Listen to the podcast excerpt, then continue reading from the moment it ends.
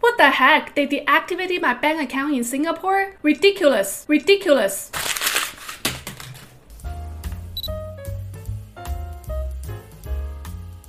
Hello, my name is the Krazy Koala. I'm a Singapore immigrant from USA. Due to COVID 19, I haven't been back to Singapore in the recent months. Last week, I logged into my bank account and I found out that my bank account was deactivated.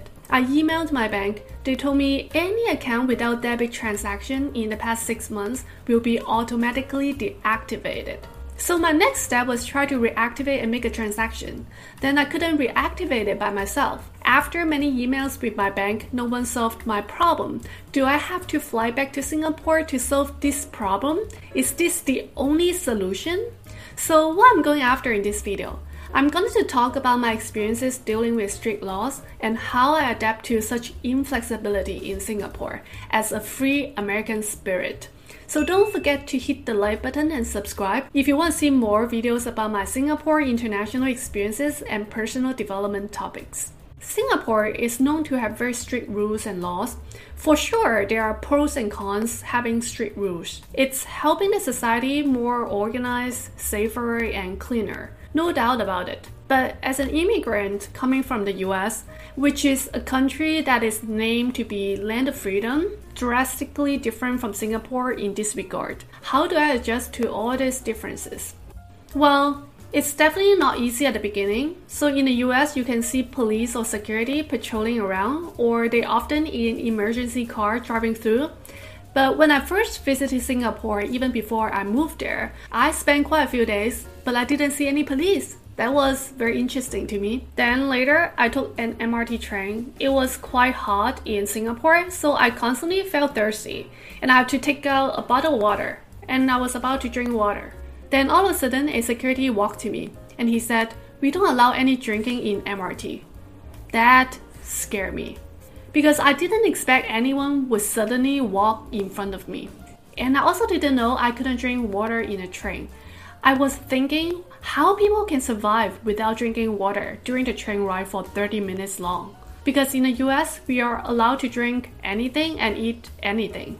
Well, that's also why we have 30 trains and 30 streets. I found it was interesting because normally you don't see police or security outside or on the road, but if anything happened, they show up at your face in no time. Like, really in no time. That really shocked me. That's how strict Singapore is. But now you know why Singapore is so safe, so clean, and so organized because everything is monitored, and if you do something wrong, you'll get caught right away. Before I came to Singapore, I already heard how strict the law is with heavy penalties and fines, but I really didn't expect it to be so strict, even drinking water. And the second thing I didn't expect was how efficient the police and security are. In no time, they will show up when normally you don't get to see them. So I was so shocked but truly impressed. Just want to take a quick pause. If I can add value to your life, please join my life coaching or school counseling at kksuccess.com. My Instagram and podcast handles are listed here as well. So here comes the second part of the story. Later on, I moved to Singapore. I started noticing more and more rules, such as you are not allowed to chew gums and take durians to public transportations. And now my bank account got deactivated just within a few months not using it. Many things are not flexible in Singapore, but I'm still not complaining, and here is why. We are still in the middle of the pandemic. Just to show you how different Singapore treats COVID 19 versus the US. Americans are all in for freedom. So many are still against wearing masks. This is just how strict rules versus freedom impacts the effectiveness of COVID control. One thing I heard often from the foreigners living in Singapore is that they don't want their sons to be in the army, so they don't join citizenship or PR. It is by law that guys need to serve the army. I personally don't see any problem joining national service if you love the country and want to protect the country, but of course only at your will. If you don't like the strict laws, no one is going to force you to join citizenship or PR. Now, after living in Singapore for a few years, I've gotten used to most of the strict rules and laws, but I still feel frustrated with the old school banking system in Singapore. They are not so flexible at all. I still need to deal with my bank account that has been deactivated, and I still need to use this freaking token to log into my bank account that I've never used with any of my US banks. I like Singapore, not because I want to be controlled. Do I not want to drink water when I feel thirsty? Do I not feel frustrated when my bank account got deactivated and causes me so much trouble? Nope. I totally don't enjoy any of these strict rules. Especially, I was so used to all this freedom as an American citizen. I like living in Singapore because I see the pros of having strict rules outweigh the cons. It gives me a safer place, a cleaner place to live in. This removed a lot of headaches that would have otherwise created for me as a single lady. You know, sometimes when you have too much freedom, there may be more crimes, then you can walk outside alone.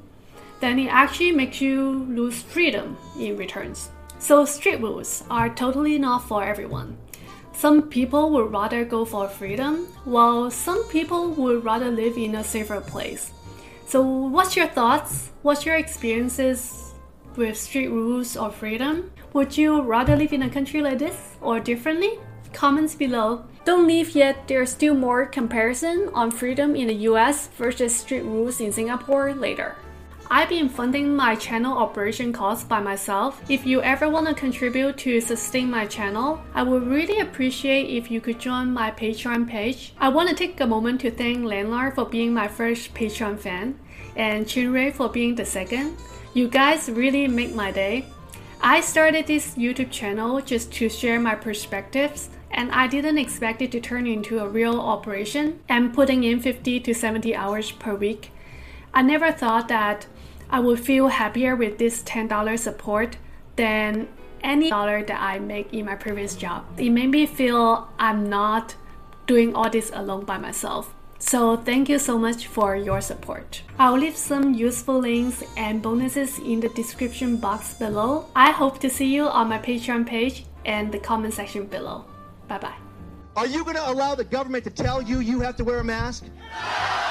Wearing a mask can actually cause you to get sick. So Wearing a mask can actually cause you to get sick. yes, absolutely. So anyone harassing me to wear a mask, you guys are violating federal law. You get that? Get that